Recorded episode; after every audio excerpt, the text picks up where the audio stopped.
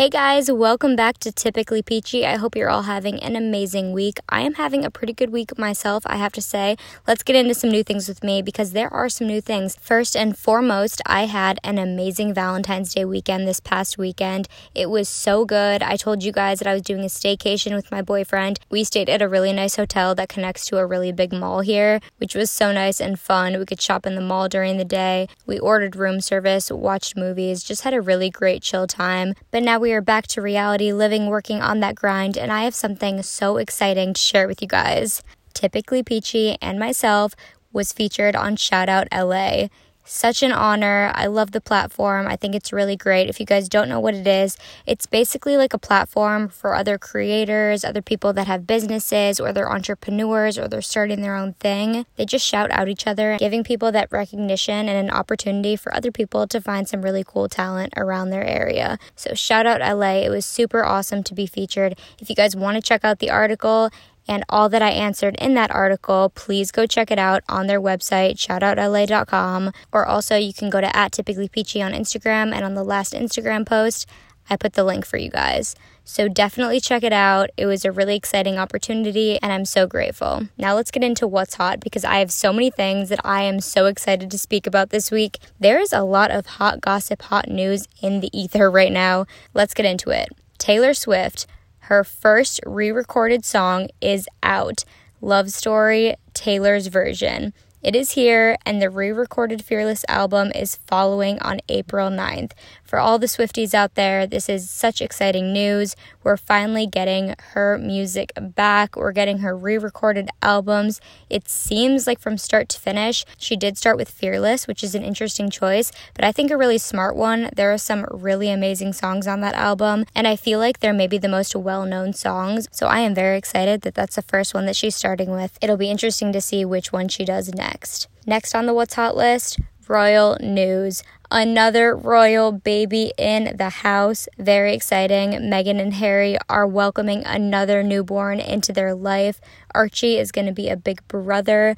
That is so exciting. I love royal news. I just think they're so interesting. It's literally like the celebrity culture of England. I just find it so fascinating. I find Meghan and Harry's story so fascinating. The fact that they stepped away from the royal family to do their own thing, super crazy. Never really been done before, like how they did it. And now there's another baby, and it's going to be so interesting to see how those kids grow up, what they're going to be like, if they're going to go back to the royal family, if they're going to stay more on the same path as Meghan and Harry. I'm here for it. I'm here for their growing family. Absolutely love to see it, and we'll be following that progression every step of the way. Now, let's shift over into the royalty of the United States, which is celebrities. Okay, we all know it, we all love it, we're all obsessed with it. Celebrity culture, which is a part of our next What's Hot story for this week. New York Times presents Framing Britney Spears the documentary, the mini series on Hulu that everyone's been talking about. It's just one episode of a larger series that the New York Times is doing, and it's so interesting. Everything with this Free Britney movement, if you don't even know what it is, let me just start out by saying it's crazy. It's so in depth. There are so many different pieces of it. But this documentary definitely did break it down. And if you have never heard of the Free Britney movement before, you don't know what's going on in Britney Spears' life right now, I would suggest you watch it because it's easy. It's like an hour long, and honestly, you can get really informed really quickly about the whole thing. And it is just a very unique situation and very relevant to our celebrity culture. I feel like it has so much to say about how we perceive celebrity is, what we think their life is like, and what it actually is like, and how those two things can be completely different. So, the Free Britney movement, first and foremost, what it really is, it's advocating for the ending of her conservatorship, which, if you don't know what a conservatorship is, totally fair because I don't think that anyone even had that word on their radar unless you're maybe a lawyer before this movement existed. But a conservatorship gives someone else the control of their life. So Britney has been under a conservatorship for the past 12 years, and she has said that she refuses to work until her father Jamie is no longer in control of her career. Now, the whole thing with Jamie, who's her dad, who's in control of her life right now, is crazy. There are so many layers to that. And I think the most important one is the money aspect, because in my opinion, that is what makes it so, so messy. The point of a conservatorship is really to help people that need help because they can't help themselves. That's why it's usually seen in like elderly people or people that aren't able to provide for themselves anymore that need extra life care. Britney, while she may need that, she's still able to tour. Like, she's still able to do these very high functioning things which is crazy that she would be under a conservatorship for so long and also one that is so strict. Like she can't do anything without it being approved. She can't handle her own finances. People can't go and see her. It's so strict, which is what makes it seem so strange. Like the fact that she can tour, she can work, she can do all of these grueling hours, she can make exorbitant amounts of money, she can have a recurring show happening every single night in Vegas. Like I'm sorry, there's something a little bit fishy about that. And again, Jamie, her father, the documentary said he was like a non existent in her life prior to when he kind of needed to quote unquote step in to fix her problems, which is another really odd thing. Like, if you're not going to be present at all and then all of a sudden you're there, he could have good intentions. I don't know any of these people. It just seems a little bit like interesting timing is all for somebody to really step into your life full time and have full control over it. And when you think about that more, it's really sad to think that he wasn't a bigger presence in her life. Especially from watching this documentary, I felt like she did not have that much guidance in her life. She was a young teenage star that rose to fame so quickly. Baby One More Time was her first single. Think about that. Literally, the first single that she ever did blew up. It was a multi platinum album. That's insane, especially then. That's crazy. And she was so young and so moldable and so shaped by those around her. In the documentary, they talk a lot about the paparazzi and the paparazzi's role within her life. And you can see how much that played a toll on her life. She did not know how to be in the spotlight, going from living in a small town to just being thrown into this, having cameras in your face all the time. Not to mention, this was at the root of when paparazzi were ruling the celebrity life, the celebrity culture. They were showing everything. This was when social media was non existent. So if you wanted to get news about your celebrities, you had to look to tabloids. That's why these pictures were selling for so much, and that's what motivated the paparazzi to be in these people's faces 24 7, which is crazy and sad, but the reality is, is that everyone loves a demise of a shining star. It's the truth. That's why it's sold. That's why all of those pictures of her shaving her head or going crazy sold to the public because that's what people wanted to see. They wanted to see somebody that was this ideal image go down. There was a quote from the documentary that said there was too much money to be made off of her suffering, and that was so true. I mean, think about her mental health. That wasn't even talked about at all. No one seemed to care about the fact that this young girl was going through all of this. The public deemed it as insane, and then that was that. She's insane, she's crazy, that's it. But what about the actual mental health element behind that? What about the fact that there was probably some real life instability there that she needed help with? Doctors, like medical professionals. There was none of that. And then when you get into like later in the documentary and they're telling you that they wanted this conservatorship to be a hybrid business model is highly concerning. The point was to protect, not to profit. That is the whole point of a conservatorship. So if you get the person in charge saying, no, I think we should turn it into half and half, like half business model, half protection.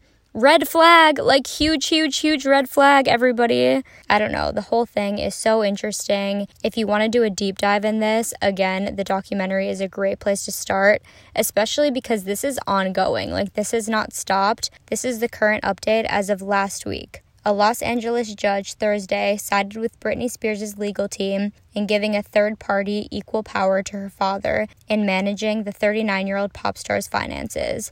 Her father, Jamie Spears, had objected to an earlier ruling which he claimed lessened his control over the estate. So, like I said again, it's so money driven for him. That seems so clear. My two cents, as always, just my opinions here. But let me know what you guys think because I want to know. I want to track this. I want to have a conversation about it. So DM me about it if you have thoughts and opinions about the Free Britney movement in general.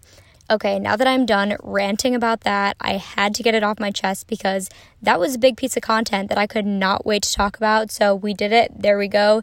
Now let's get into what's good.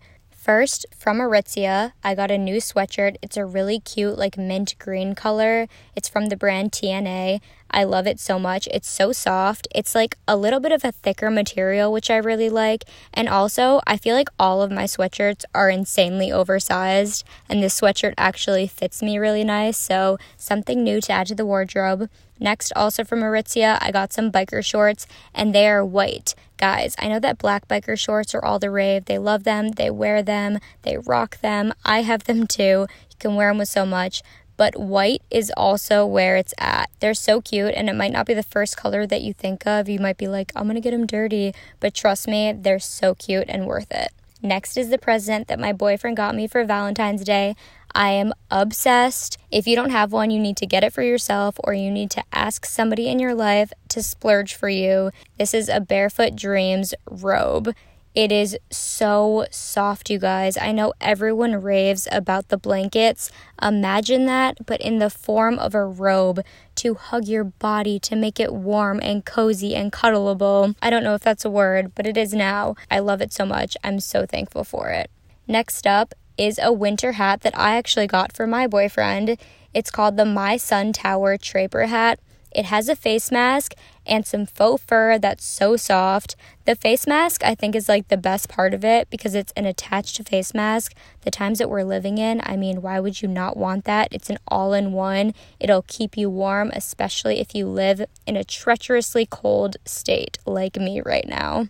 Next on What's Good is a book. This is the book that me and my book club read for this month. I know that I said that I was going to mention it to you guys a little while back, but we had to postpone the book club a little bit, so I thought I would wait until we're actually going to discuss it that week. So that is this week. The book is American Dirt by Jeanine Cummins. American Dirt is a 2020 novel about the ordeal of a Mexican woman who had to leave behind her life and escape as an undocumented immigrant to the United States with her son.